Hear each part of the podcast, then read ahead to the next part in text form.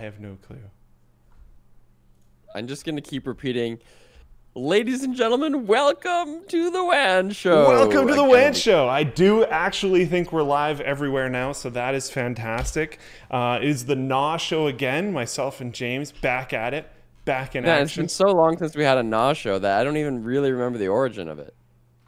I think I guess it's just it's backwards. it's just backwards. backwards. Yeah, but like Bizarro. I feel like there was some reason why we did that, but it's lost to lost to time and space now. But anyways, The yeah. archive.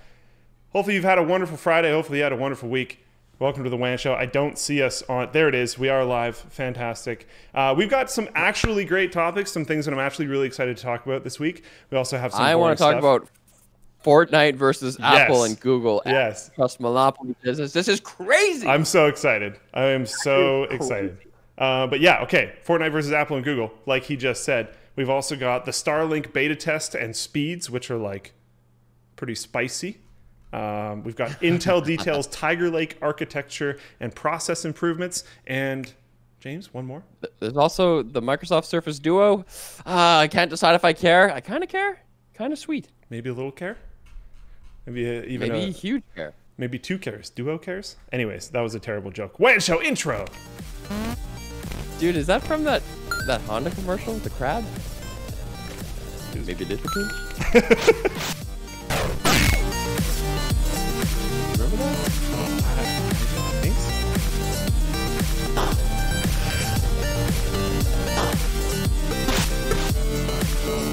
Displate. Displate. Vessi. Yeah, that's a good word. And PIA. GI Joe.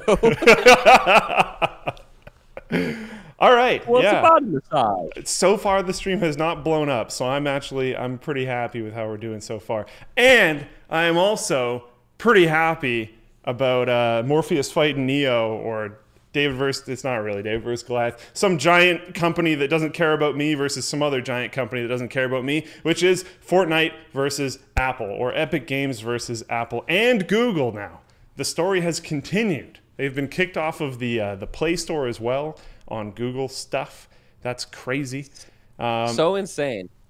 a- So basically, what happened yes. was Epic Epic Games. They just they had like this strategy in their back pocket. They're just Oh, like, yeah. waiting to, to deploy, and I guess the timing is right with all the uh, like um like the Senate. Is it the Sen- Senate or Congress that like the, the scrutiny that the tech giants have been under? Yes, Whereas yeah. last week Jeff Bezos and Satya Nadella, Tim Cook, and Je- and who's the fourth person?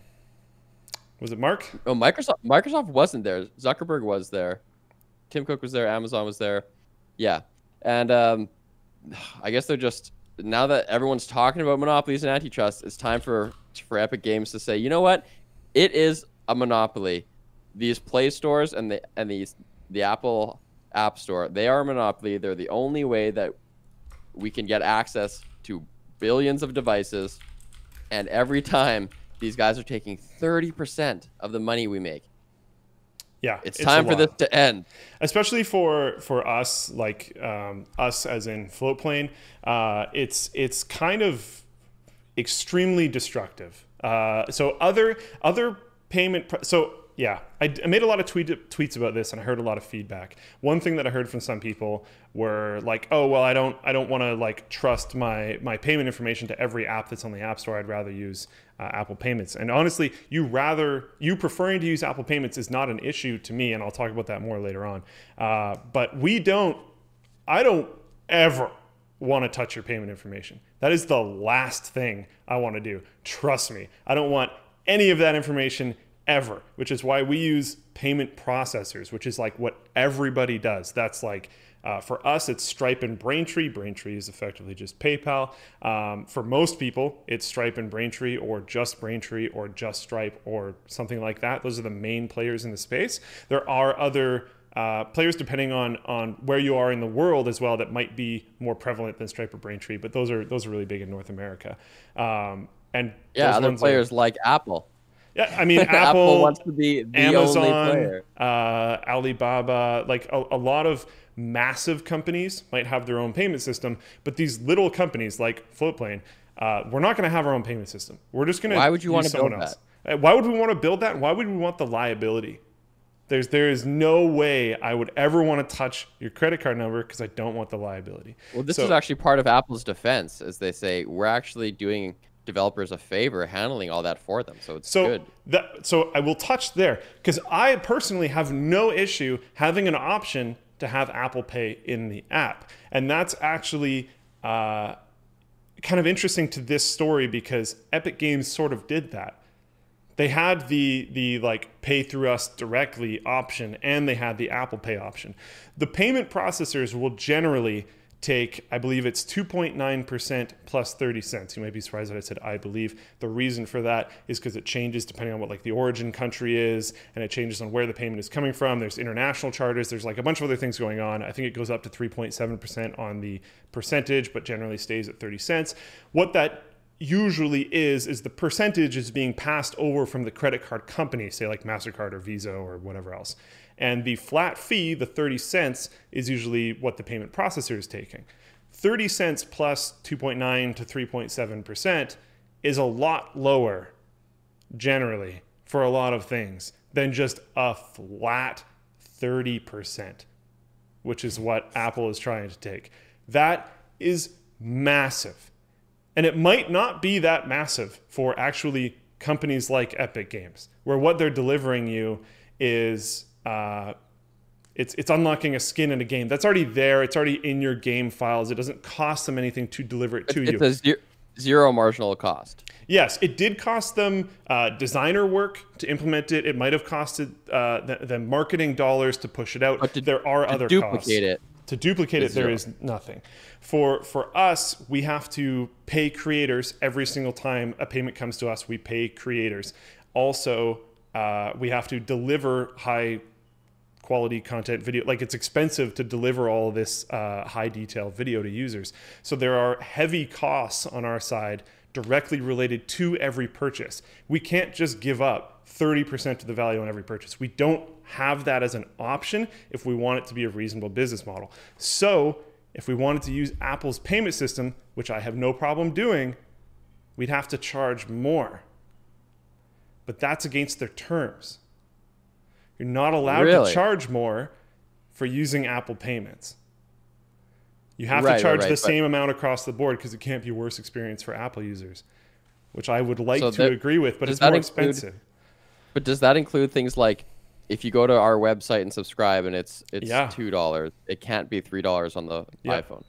Oh my god, Yeah. that is crazy. Right now, we're in a situation where uh, we we have tried to remove everything possible. We have we have borderline copied some other apps that are on the App Store with with which is not our in, initial intention, but it became kind of our intention because we were like, okay, we need to find a way to actually get on the store, uh, and we have been denied every time.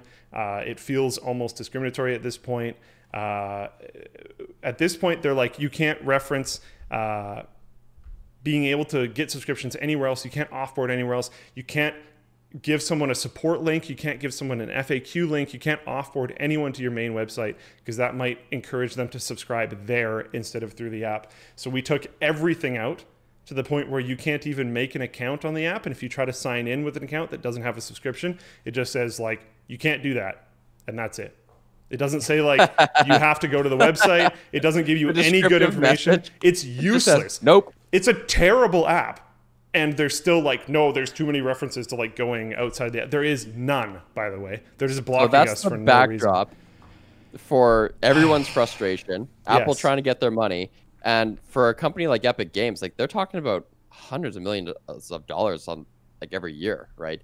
Oh yeah. So, so what they did was they updated their app. They did this on Android and iOS. Now it's a less, it's a bit of a less of an issue on Android because you can already sideload APKs on Android and just kind of get whatever app you want anyway.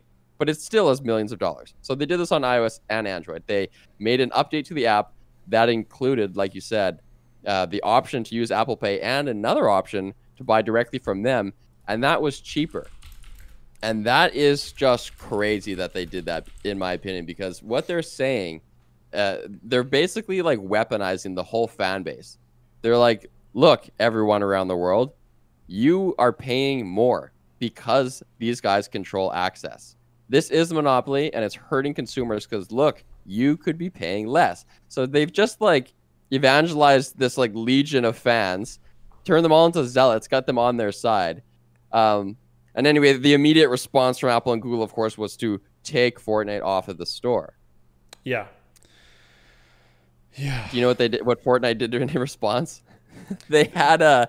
Did you ever see the commercial? Yes, of course. That, yeah. That 1984 commercial. Uh, it, it's an old Apple commercial, and it was brilliant at the time. It was yeah, and it was really transgressive, and it's supposed to look like I believe the movie 1984 from the uh, you know the Orwell novel. Yeah, and it's basically a bunch of like these drone type people sitting in an audience while Big Brother talks to them from this giant screen, and then this one like resistance rebel like slow motion runs in with a big sledgehammer and she throws it at the giant blue big brother and and big brother's supposed to represent ibm Yes. And it's like break the mold. She smashes the screen, and everyone's liberated with their Apple devices. And it was so cool to be an Apple user back then. Well, guess what? Go forward 30 years, and guess who Big Brother is now? So, uh, Epic Games produced this video that has Fortnite characters in it, and it's fully animated, but it looks exactly like and animated in the style of this previous commercial. But now there's like this big uh big brother is transformed into like a rotten apple looking character with a worm coming out of his head and uh, they smash that screen and they're and they're saying yeah these guys have a monopoly on the app store and we want we want to smash that for the sake of consumers. Yeah.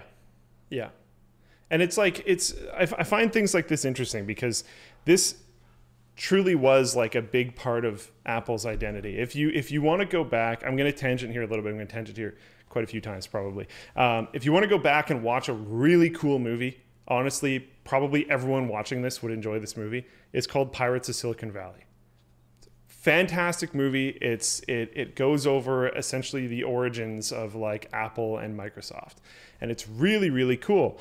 Um, and the mentality that like Jobs was pushing back then was extremely aggressive towards IBM. Like super super aggressive towards IBM.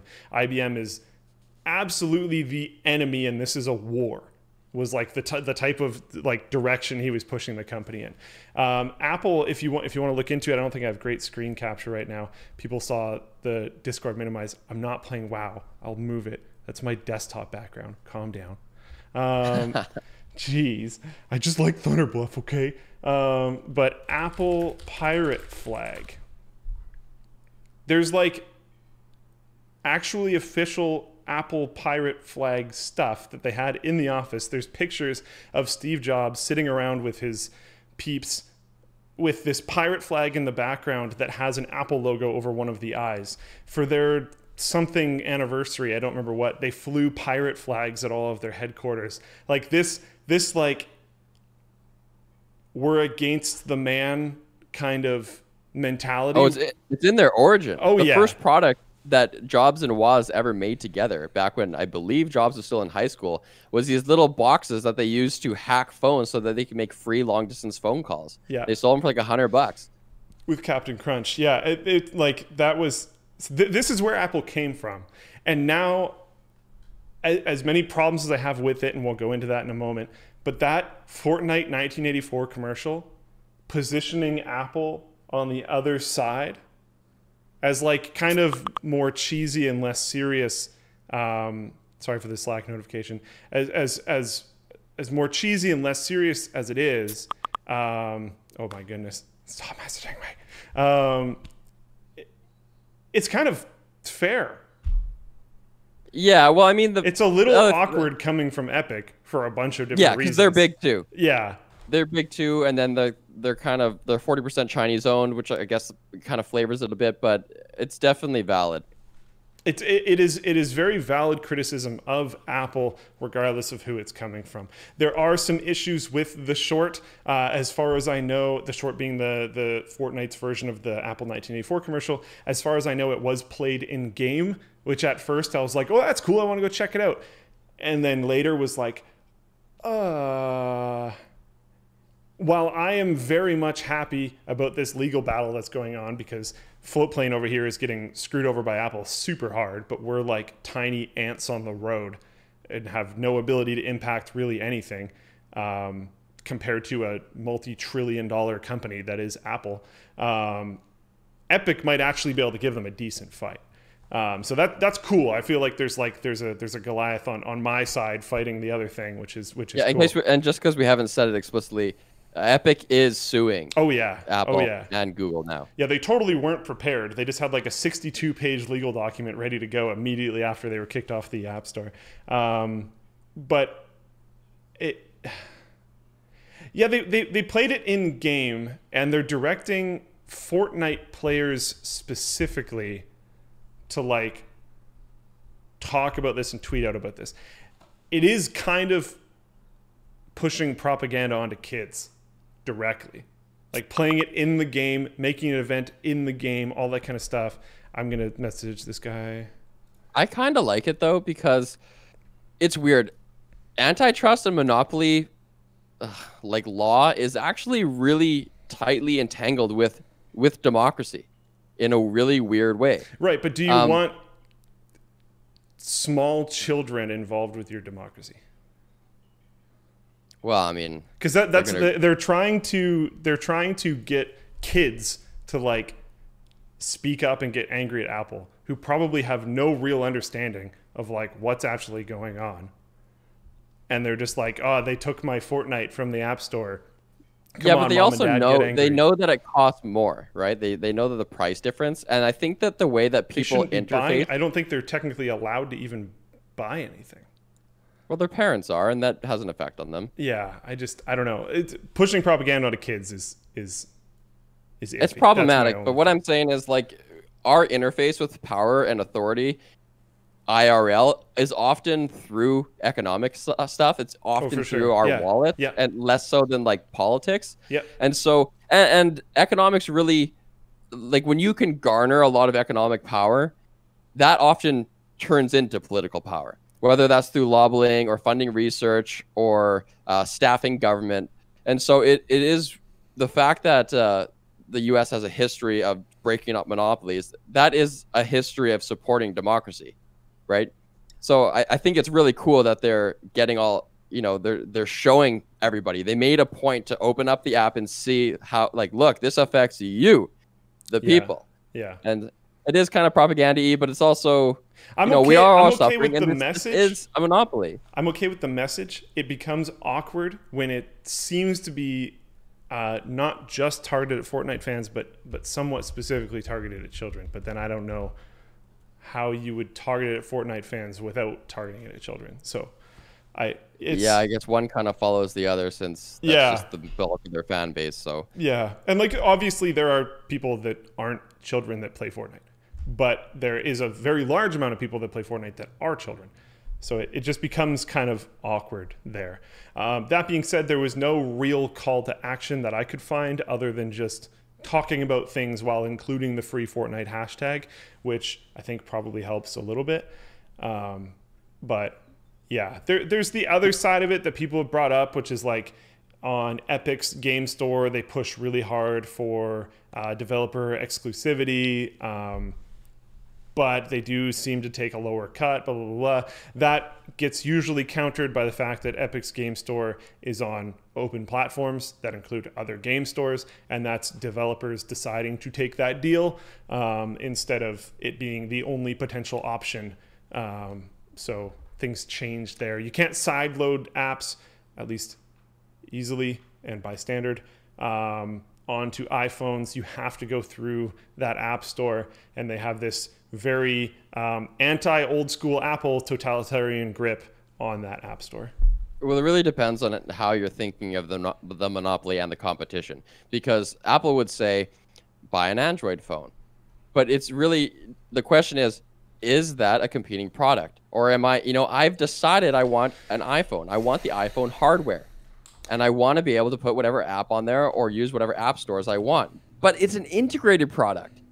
You know, you can't really part, apart, take apart the hardware from the software. Yeah. So it's really kind of sticky. Yeah, and there's also I don't know how this plays legally or if it does at all, but there are also quite a few different situations I would say surprisingly often on the Apple side where uh, for your work or for some other reason you are required to have Apple devices. Um, things like AirDrop and some other stuff that that that can simplify things if everyone is using the same type of device. Apple's very well known for making it so that once you're in their ecosystem, it's kind of frustrating and difficult to leave their ecosystem because everything that you have just works with each other and nothing else. Um, Not only that for, on the individual level, but as you alluded to, there's a network effect with other yes. users. Where everyone in my company, we only use iMessage. Well, there, there, it might be a requirement. Like I, I have family members that work in the movie industry in in British Columbia, and there are certain uh, I'm going to use incorrect terms here. I am so sorry, Brandon and family members. Um, but uh, on, on different sets for, for different films, for different movies, for different shows, etc., the I don't remember the term, but the person who like is it producer? I don't know. The person who like runs the whole thing will often decide like we are using this device. Like my mom, my mom TV, had to get an iPhone. Showrunner showrunner. Okay, sure, yeah. My my mom had to get an iPhone because they were using yeah. like some stuff that iPhones have and Android phones don't, and it was just wow. like, okay. She also, I mean, as much as I dislike Apple right now, it's a better phone for her. She naturally picked up iPhone a lot faster than she picked up Android phones. And she probably got to a level of competency that was higher with her iPhone in like a few weeks compared to when she had her Android phone for probably a couple years. That's so weird because I, I guess like the curse of knowledge, like once you know something, you can't imagine what it's like to not know it. But from where I'm standing, they seem like they're almost exactly the same. You know, swipe down for there's notifications. Different, like, there's definitely, um, they're definitely s- similar, but um, yeah, user experience and intuitive design, fairly small changes can be pretty impactful. Um, but yeah, what do you been... think? what what do you think Apple could do? Like, let's say, bearing in mind that Apple is going to want to preserve their profits, bearing in mind that they're going to keep the App Store existing in some way, and that they're not going to allow there to be. Comp- I, I don't think they're going to let there be other full-on app stores on the on the iPhone. No, I what do you think is the compromise that they're going to make? Like, I genuinely you're allowed have no to have your own. Like Epic Games can make their own not app store, but like their one individual app can have its own processing. I'm fairly or, or certain it, that's what Epic Games wants. J- just so everyone knows as well, Epic Games wanted the app taken off the App Store. I believe we mentioned this. That was super obvious.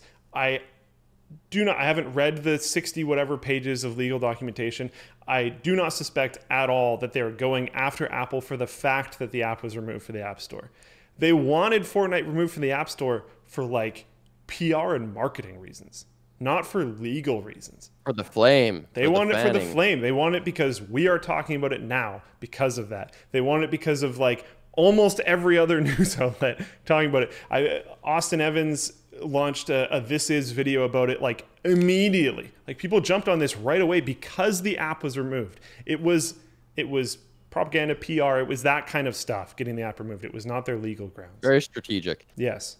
Um, but what Apple will do, I have no idea. I suspect they're going to fight this tooth and nail in order to do nothing. Um, if they have to do something, what I think would make a lot of sense is if they want to keep their 30% cut, which is insane, uh, but everyone has to use Apple payments, that's fine. Completely fine with me as long as we can have custom pricing. Because I need to make it so that it hurts just as much to use. Oh, you mean that you have a different iPhone price than you have on the web, and that's what yeah, you mean? Or like... yeah, for sure. I, I would even be okay if it was the only payment processor on the App Store, as long as I was able to make it cost more because it costs more. Um, or if they let us have them in parallel, I would still be happy having the Apple one there and no messaging telling people not to use it, but clearly displaying that it is a higher price. Um, I would be completely okay with that because I can totally understand the concept of someone being uncomfortable giving their payment information, uh, but being more comfortable using Apple's internal system. If you want to do that, that's cool. I have no issue with that at all. I just don't want it to very significantly hurt our company's bottom line to the point where we're directly losing money. Which is what's yeah. happening. Uh, so it's it's it's completely unreasonable, but if they give us some options to actually work with it and actually be able to move forward, cool. That's all I'm asking for. I have no idea. I mean, on the far end of the spectrum, they could straight up allow other app stores on the iPhone Yeah. that exists on Android already. I don't really think that's going to happen because, and the reason I don't think it's going to happen is it just seems like way. I don't think anyone's really asking for that, and also Apple does not want that to happen. No. because if you think about like where the money is in terms of internet companies, it's basically a graph that's a parabola, and value is on the y-axis. And on the first part of the par- parabola, where it's nice and tall, you've got content creators like LMG, that's really valuable. And on the other end of the parabola, you've got aggregators, uh, people where the content is, people who control discovery of content, right? Because there's so many tweets in the world, you need to go to Twitter to find the best ones. There's so many uh, web pages, you need to go to Google to, to find it. Discovery is huge. YouTube is powerful. Facebook is powerful. In the middle, at the nadir of the parabola, you have uh, your his your um, kind of classical distribution. That's just not worth that much, like cable companies and crap like that. So they're not going to go. Uh, they're not going to give up their position on the top of the parabola to have other competing app stores on the iPhone. They're going to be the only one, and instead they're going to try to have people land at that bottom, where, I mean, like maybe I don't know, maybe like on a one app basis, you can have different payment strategies, but you can't make a new discovery Yeah. platform. Yeah, I definitely don't think Apple wants that. Um, I think that would be would be not ideal for them. Um, the interesting part here, in addition to everything else that has been interesting already, uh, is that a few hours later, Fortnite disappeared off the Google Play Store. This is not just Fortnite versus Apple. It is mostly Fortnite versus Apple, but it is not just Fortnite versus Apple. Uh, like Apple, Google requires this uh, that games use the Google Play system for in-app purchases. Developers offering products within a game downloaded on Google Play or providing access to game content must use Google Play in-app billing as the payment as the method of payment. Google system also takes a 30% cut. Um, not as big of a deal because you can, at the very least, sideload. So, like, I don't know if this is how this worked, but you could go to Fortnite's website and it could be like install on your phone, and you click a button and it just does it. You could totally do that. Um, back in 2018, Epic pulled Fortnite from the Play Store, protesting the 30% cut. 18 months later, it was back on the Play Store uh, because of the uh, the warnings of the introduction of Google Play Protect. Interesting. Epic has also filed a suit against Google. This one is kind of surprising due to the ability to sideload, but maybe due to Google Play Protect, it's a little bit different. Uh, Well, they had this other fiasco where there was going to be on LG phones and and in particular OnePlus devices. OnePlus phones were going to ship with like Fortnite on the home screen, um, and or at least a down like a direct download button through like I guess a progressive web app or something like that. But then Google squashed it. I don't know the details of what like leverage they threw around or how they intimidated OnePlus, but it fell through, and they're actually citing that in the in the court documents. Yeah, I mean, I don't remember all the details about this, but United States versus Microsoft Corp, which was like around 2000, I believe. It's like 1998, 2002. It was somewhere in that range. Um, US went against Microsoft super hard and for a ton of different reasons. And that is why, honestly, that is why Windows is kind of as open as it is now. Um, and you see now that there's like the Microsoft Store and all this kind of stuff, but there is also lots of other things. And I, if I remember correctly, it's been a long time. I should have done more research on this before the show. I didn't actually think I was going to end up talking about it, um, but it's relevant. I should have looked into it. Um, if I remember correctly, they were relatively aggressive about like browsers and stuff like that. Yeah, there's a big deal with Netscape and having um, yeah, uh, Internet Explorer pre-installed. yeah, And if I remember correctly, it was like the issue was almost entirely like having Internet Explorer pre-installed at all. Not only just them like not letting you install Netscape or whatever else. Like it's this is antitrust and anti-monopoly and all this kind of stuff is a really, really big thing in the U.S. that hasn't really been used very much since United States versus Microsoft Corp. Um, and maybe this will bring that back. I would not be surprised at all if this went Supreme Court level. Oh yeah, yeah, yeah, yeah. Like this It is going to go huge because this is be talking appealed about to the max. They're gonna appeal it as far as they can. Uh, What I think is really years. interesting about it is how it's like a gray area. Like you're any successful company, it seems to be on the road to monopoly. Have you ever read Peter Thiel's uh, Zero to One?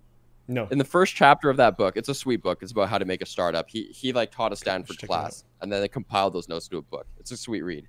And in the opening pages, it's basically like your goal as a startup is to try to become a monopoly, because that's where the profits are, and you, you're on that course. And you, you you might not get there, and if you do get there, you might not be there for a short time. I remember listening to a uh, a talk from Jeff Bezos where he says like even when you are the innovator who makes something completely brand new, you only get about two years of reaping the profits before the competition comes and and you have to uh, put your prices down, and then it's a fully competitive market and it's a commodity, right? In the best case scenario, you only get two years, is what he said. Well, the, the, these app stores have had longer than two years, and the thing Yeah. that's interesting to me is at first these massive profits of thirty percent of the labor of all the apps on your platform that's kind of that's your reward for making something so awesome as the app store. And and you you can't fault these people for designing these platforms and these pay structures that benefit them. And, and in some sense they deserve the reward. However when they get so successful at some point like now we think of them as like utilities Mhm, you know? Mhm. now that there's so many b- billions of devices it's just not fair anymore. And and they have to like it's a whole paradigm shift where now it's like i don't want to pay for having i don't know like the fire department come to my house. It's just we all get it.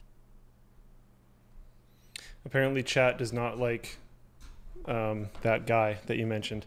I yeah, it's oh it's peter thiel? Yeah, oh he's like like the he's famously like the only libertarian in silicon valley or something. I'm not, I'm not saying he's not a turd but the book is pretty cool.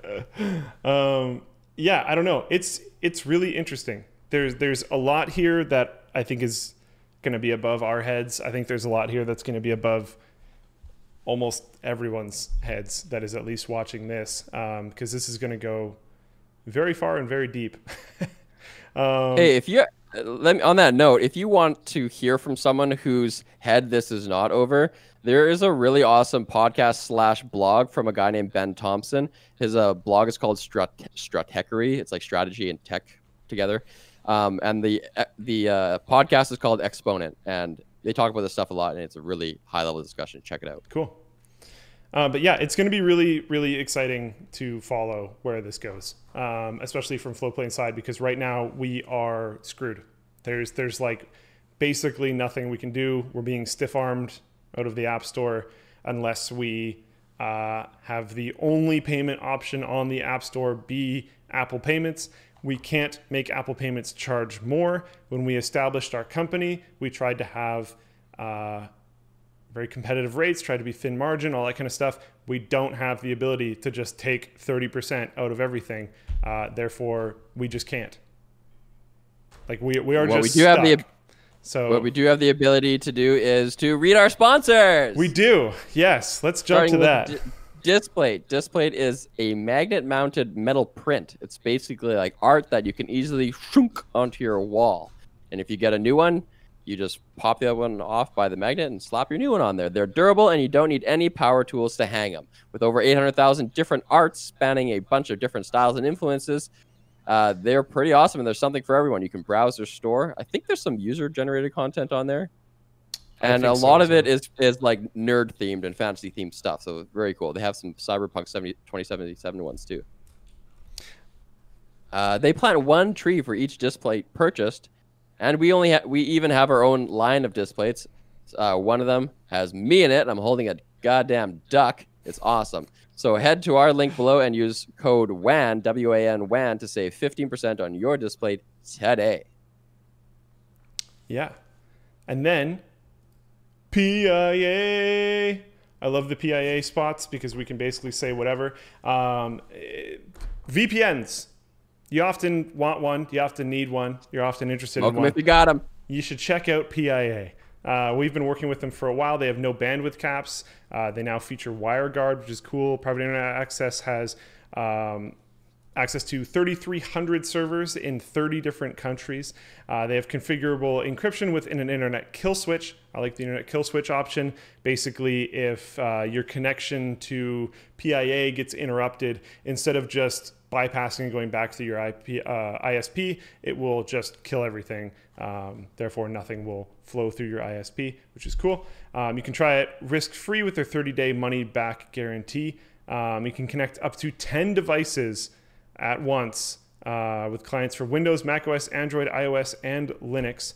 Check Is it out. Is that new? Because the it, the copy used to say five. five, devices at I once. thought it was five. It says 10 in this current copy. Maybe they doubled it. I don't know. But yeah, Sweet. used to say five.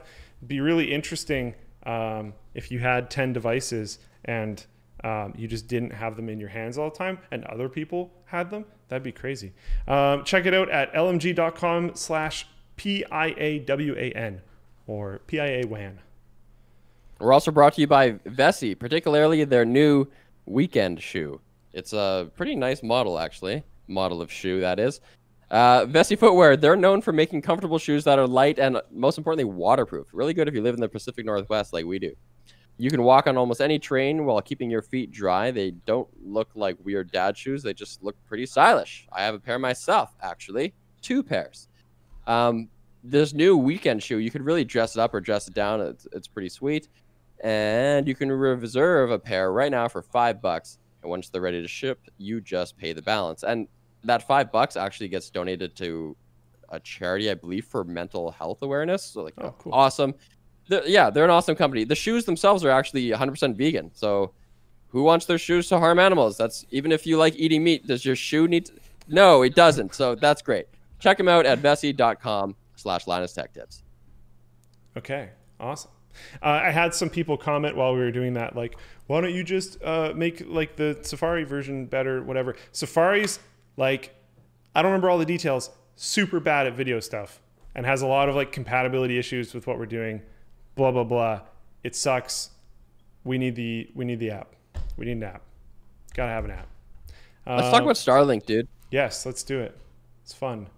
Pissing off You like astronomers, internet, don't it's you? fun. Everybody likes internet, man.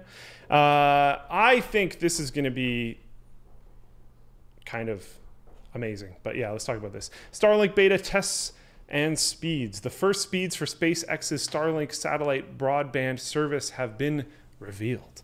Uh, using Ookla speed test app, Starlink beta users found speeds range from 36 megabits per second to 60 megabits per second on download and 5 megabits per second to 17.7 megabits per second on upload. The latency was as low as 31 milliseconds. Don't know how high it went to, but it went as low as that. Um, So these users, by the way, are mostly in the northern United States and southern Canada. Uh, I mean, if they're in Canada at all, they're They're probably, probably in southern Canada. Yeah. if you look at a population map of Canada, we're all along the U.S. border, almost entirely. um, yeah, the 20 gigabyte plus bandwidth of a satellite can support only so much bandwidth in a given 50 kilometer by 50 kilometer cell. That bandwidth is roughly 500 megabits per second for each cell maximum. Uh, pricing for the Yeah. service has not. Sorry, go for it. So, so that that thing is clutch. So there's a tweet here because some of these speeds look a lot slower than what Elon kind of promised. So there, if you go back uh, and look at the historical record on Twitter, there is um, a person named at Test Latino saying, you know, if this was um, if this was like as good as or even half as good as fiber, that'd be great. I'm I'm getting 900 megabits per second. If I got half of that, I'd be happy. And then Elon says the peak rate of about half of that um, for version one of the system um, would be about that. So that he's saying it would be about 450 megabit per second.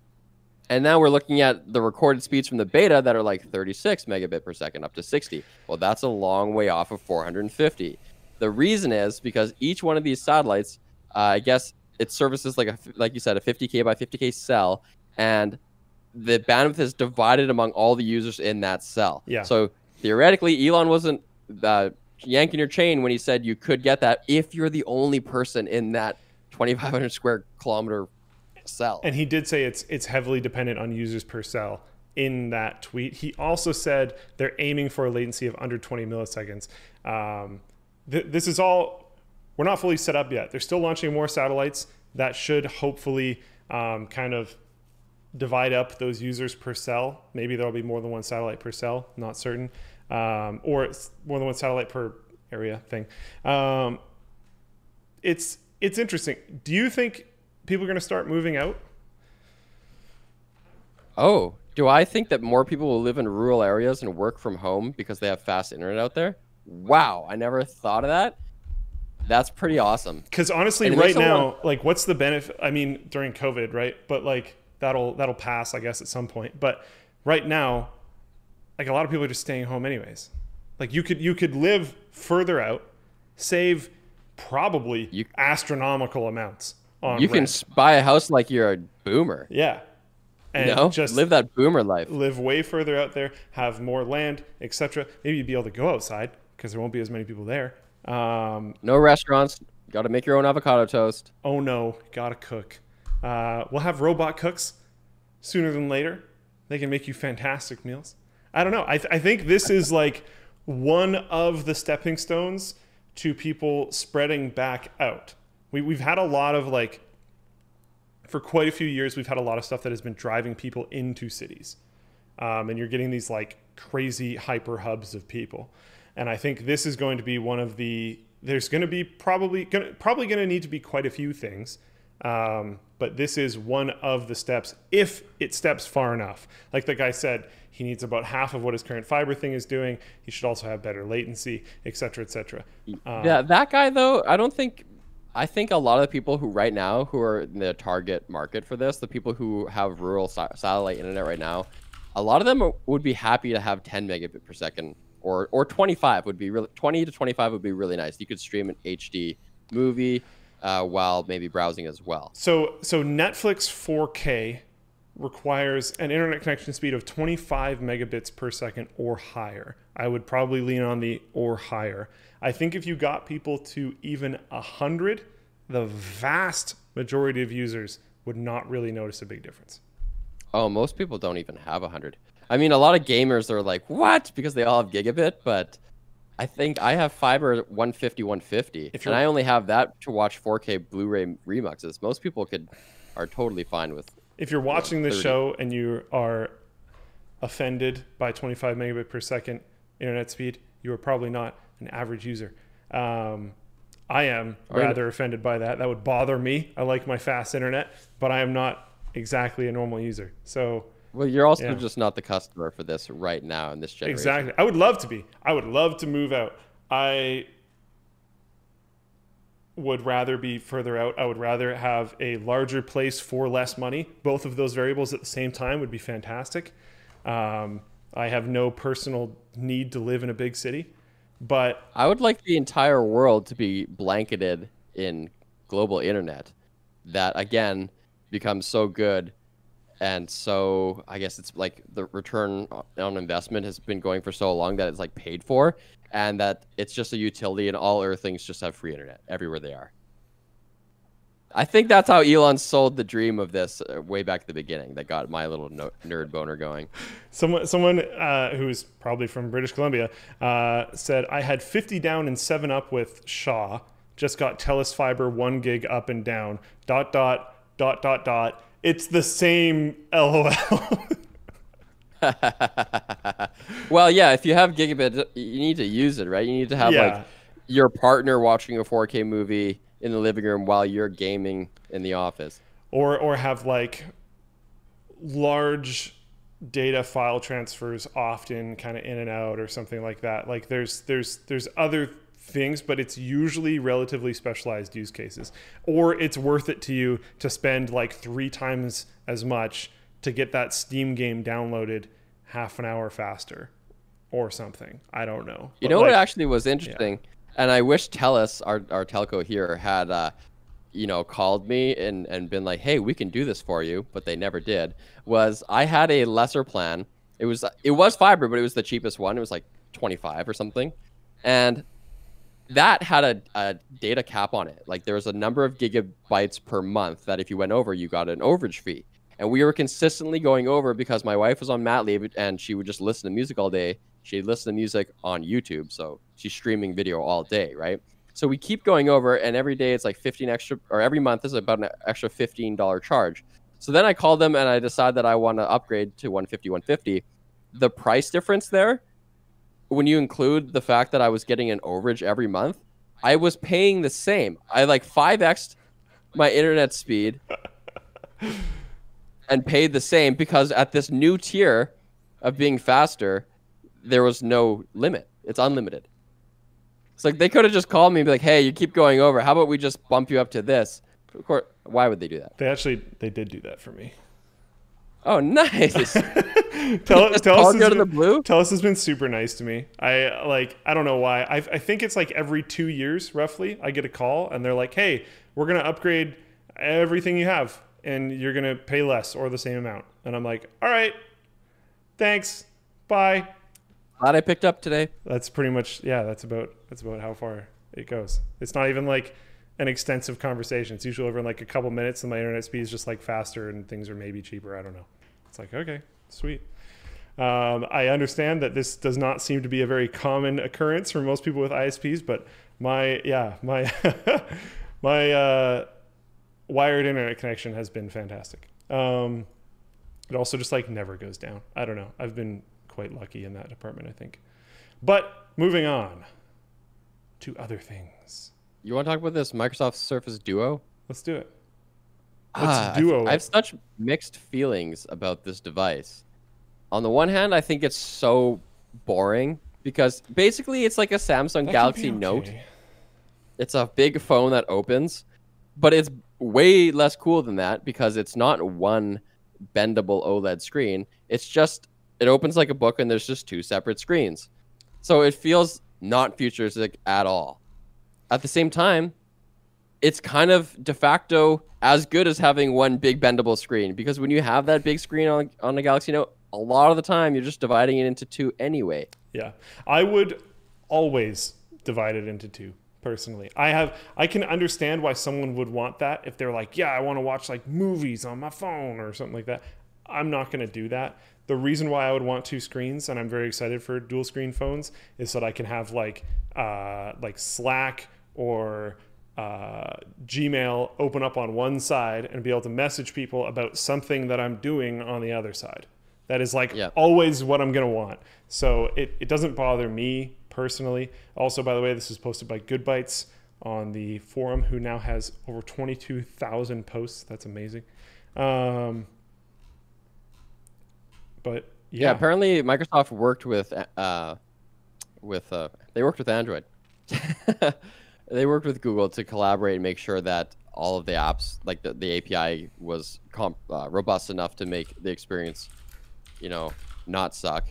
Um, and I think that's going to get more and more common because, well, these dual screen devices are getting more and more common. We're on the second generation of Galaxy Fold coming up here. I'm trying to figure out what the price of a Galaxy Fold, oh, Galaxy oh, they're like, Z Fold Two was. It's like twenty four hundred bucks. Tw- yeah, they're over two grand. They're they're expensive. Wow. Okay, I can't this find device it. This is going to be two thousand. Oh no, no, it no, says right not. here. For, no, no, no. This device is going to be fourteen hundred US dollars yeah. for the one hundred twenty eight gigabyte. It's hundred dollars more for the two fifty six. And for reference, the Samsung Galaxy Fold, the first one, was released with a price tag of 1,980.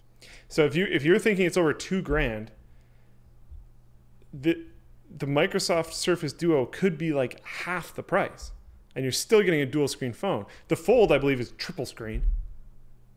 Because you, uh, yeah, there's an out, there's an outer screen. Yeah, so like there's there's a lot more to it, and it has the like the fluid the the two screens look like one when you open it like it's super super fancy you're, super you're, nice. you're mostly mostly paying for that bendable oled screen. And also it had like seven cameras. It's got it's There's, that phone is crazy but if you want a dual screen phone and you want the productivity that comes with it you can get kind of most of it for way less of the price by going this direction. Fourteen hundred dollars still an insane amount of money, just to be clear. but compare that to like the Samsung Note 20. It's like the same price. Mm-hmm. Yeah. I don't know. I think this is actually pretty interesting. I think personally that people should look at this more seriously. Um, it's it's really large. Um, each one That of battery. the individual screens is huge. Um, The battery is only th- th- 3,577 milliamp hours. I think that puppy's gonna die quick with two screens. that is a little disappointing. I didn't look into the battery. Not gonna lie. Are they OLED screens? Are they at least like efficient? Hmm. The other thing Yes, is yes, they, they they saved cost. Okay, they saved cost because they only have one camera. So if you want to take a selfie versus uh, pointing outward, you just flip the phone around, which I think is actually so much better. I don't like that the Galaxy Fold has a notch disrupting its giant screen just to take selfies when I, like, it already has an outer it has screen. can screen on the other side. Yeah. Yeah. just use the other camera. Yeah, I agree. I don't know. I'm the battery is a big concern. That's not a huge battery. It says dual battery. Is there two of them? Well, I think um, what that means is they've split the battery so that there is one on either half of the device. You know, but I don't know if that's implying that it's it's thirty five hundred seventy seven times two. I don't think so. If it was, that'd so. be cool. But I think they would say that. Well, the notes don't say it anyway. Yeah. Six gigabytes of RAM, not a lot. No, but like again, I this doesn't seem like a. I, I think we need another category of users for phones, personally, because there, there's like average whatever. That You just have a phone and you use it for like texting and maybe some games and stuff, and then there's like power users, which is what people use that term for a long time. I think there's like power users and now maybe like productivity users is maybe a different category. Because like for me, to be completely honest, I would have called myself a power user before. I did more heavy things on my phone than I think most people did. Now, probably not. Spend most of my time on my phone in Slack, Gmail, and Twitter. Does this really change the game though? Because I feel like the reason that you don't use your phone, it's not because of screen size. To me, it's because of interface. It's like I try to operate a spreadsheet with like tapping on the phone. It's just too annoying. You need a keyboard and It, mouse. it changes the game for me when I don't have the option of something else. I love desktops. Huge fan of desktops. I'm like, in terms of PC stuff, I don't, I don't even screw laptops. I love desktops. I would massively prefer using a desktop over like anything else pretty much all the time. But if I'm out somewhere and something happens, I would love to be able to open something out of my pro- my pocket and immediately be more productive than I could have been with my like Pixel 2 by having two screens and being able to do all this other kind of stuff. And with 6 gigs of RAM, I would be able to accomplish all of the things that personally I would do. And I think there are a lot of users in that category um, that are going to power use their phone but not for like games. And if you're not Yeah. playing like games and stuff, six gigs of RAM is probably fine. You're not going to burn that battery life as fast. I'm still disappointed in the battery life because for me, like if something is going down, I might have to have the phone open, both screens on for a very extended period of time, and just having the screens on is going to burn that battery really fast, even though they But are. I feel like you don't you want the RAM because you're going to be opening multiple apps and you know, going to have two of them open at the same time. You kind of want to just have as much having like memory. Gmail, Twitter, Slack, that isn't going to fill that up way too fast. Um, like how much? Give me one second. I shouldn't have closed. You that. know what this would be really handy for? When you're on a website filling out a form and you don't trust that website, you know that if you navigate away, it's just gonna re- refresh and it's gonna be empty. Yeah. And you get to a, you get to a part of that form that you don't have the answer to, so you need to switch apps to like go to your contacts to look up a, a zip code or something like that. Then you return to it and it's gone. On this phone, you can just leave it open, leave it open over here, and then do all the research you need to on the other panel, and fill out that form over time without losing your session. So my current phone, which I don't have memory issues with, and I do Is that a Pixel 2 XL? Pixel 2 XL 4 gigs. All right. I'm not saying like, oh my goodness, this is an amazing phone. This is going to change the game for everyone. This is the best thing that's ever happened to phone. Not at all. But I do think there are definitely users that would benefit from it. Um, I think it hurts a little bit not having the single screen. Like if you close You the mean on phone, the outside? you- yeah, um, for sure. Because there are quite a few times where I would probably only be able to like one hand the phone, and being forced to, as far as I can tell, probably use the phone with two hands is going to be a big detractor. That might be enough to make it so that I wouldn't get this device. It's also or a watch. If you combo that with a watch, that could be nice. true. That's interesting. Because then you know, because Linus said when he was daily driving the Fold that it made him want to take his phone out of his pocket less because it was such a commitment to, to take it out and open it that he used his phone less. But it, he also uses a watch, right? So if your watch is going off, like, oh, that's just a casual text, clear that. Don't need to open my phone for that. Yeah, it It's could. kind of a good little uh, synergy. That's potentially more of an investment though if you don't already have a watch, um, and we're already looking at a fourteen hundred dollar device, which is to a certain degree a compromise because you're not getting that triple screen, more features, one fluid display, fold. That being said, that fold is at an astronomical price. If you did add the watch to it, I'm certain it's still going to be a cheaper overall price. I don't know. All I'm saying is I, I'm fairly certain there is a market for this. This watch, bro, last gen. I just picked it up on Facebook Marketplace, 140 Canadian dollars. I think if you're in the market for a Nice. $1,500 phone, you can just spend some cash and get a, a basic watch. Do you think that the customer for this phone is the same customer as the Galaxy Fold?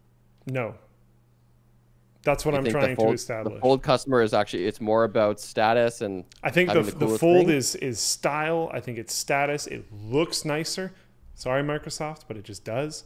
Um, it it looks nicer. It kind of does more.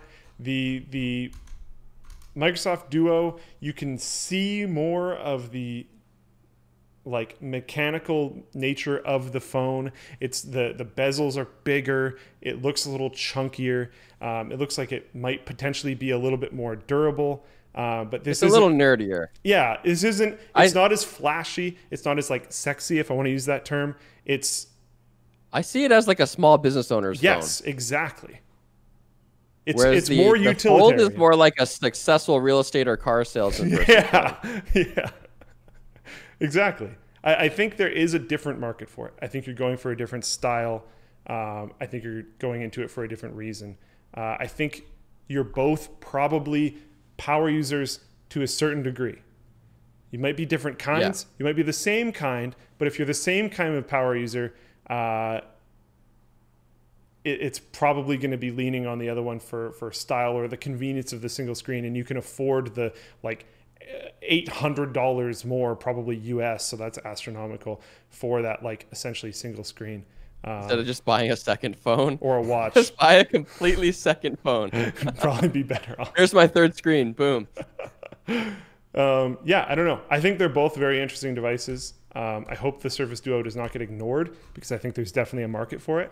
Um, but Microsoft devices seem to uh, kind of be forgotten in a lot of conversations. Not in the laptop category.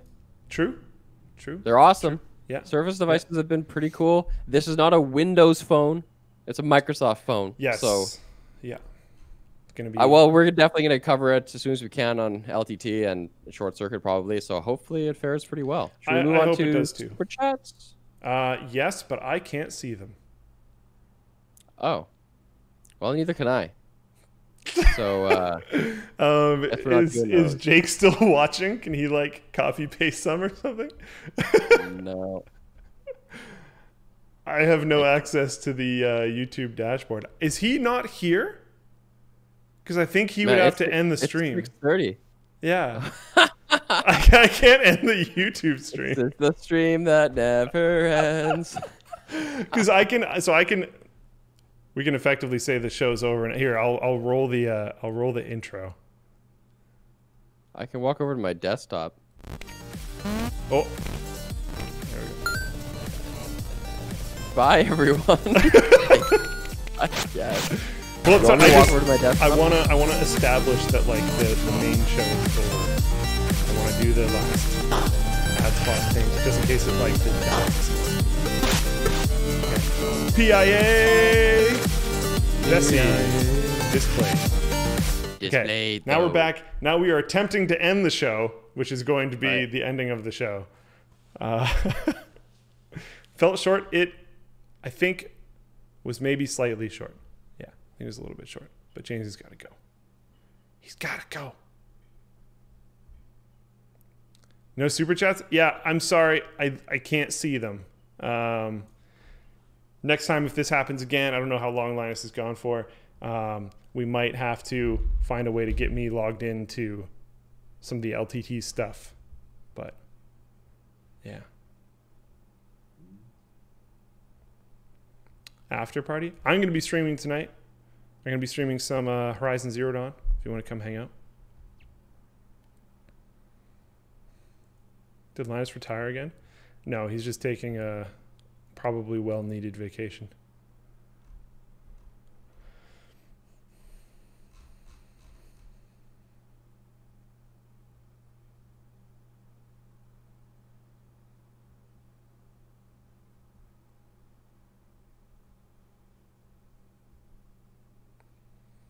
I can post a Gyazo of a $100 super chat if you want. Um, let's not use ambiguous URLs pasted into Twitch chat.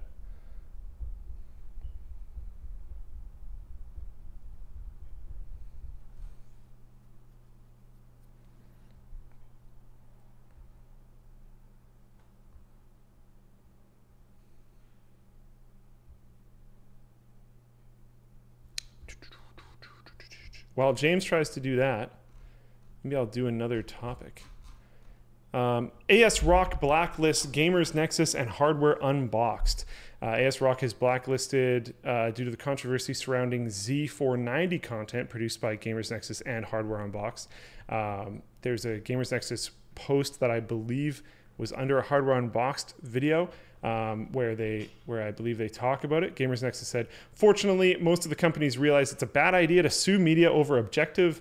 Uh, sorry, objectively backed statements. ASRock blacklisted us as well, it seems, also because of our Z490 content. Same boat. We even told them we had good things to say about B550, but they stonewalled us. Some companies are too stuck in the past to realize it's best for everyone to work together. They'll forget about years of good things that have been said after one critical review drops. It's absolutely insane. I strongly agree. There have been, uh, there's a note here that says LTT is pretty critical of manufacturers when appropriate. Thoughts? Yeah. Um, even myself specifically, I have been very critical about certain things. There was a, uh, a Logitech video that I went pretty uh, all in the paint on. Uh, there was a, I think it was Gigabyte I think it was Gigabyte. There was a video that I went pretty hard on. Um, and the Logitech guys are still super chill. Gigabyte guys weren't necessarily immediately, but became super chill. You got to understand that, like, it's not, I don't like hate your company. Hardware Unboxed doesn't hate your company. Gamers Nexus doesn't hate your company because you release like one potentially bad product. Um, you have to be able to take that criticism and roll forward with it. Hello? Hello. Are you still streaming? Uh, maybe? Um, Jake says just end the OBS stream. Okay, cool. I just did another topic while you were gone. YouTube is dead. Okay, sweet. All right. That's it for the show, guys. Goodbye. Uh, well, I turned it to private. I'll turn it back to public now. no, no, no, that's fine. No, no, no. Because we're ending the stream What? now. That's good. It's good. Yeah, but I, I should put it back. Wait, I don't know what happens with YouTube or with the WAN VOD. I think it has to become a VOD and then you set it to public. It won't Should have I- become a VOD because I haven't stopped streaming yet. All right, well, I will put it to public now and just let it do its own thing. Okay, sounds good. All right, have a good weekend. Bye. Have a good weekend.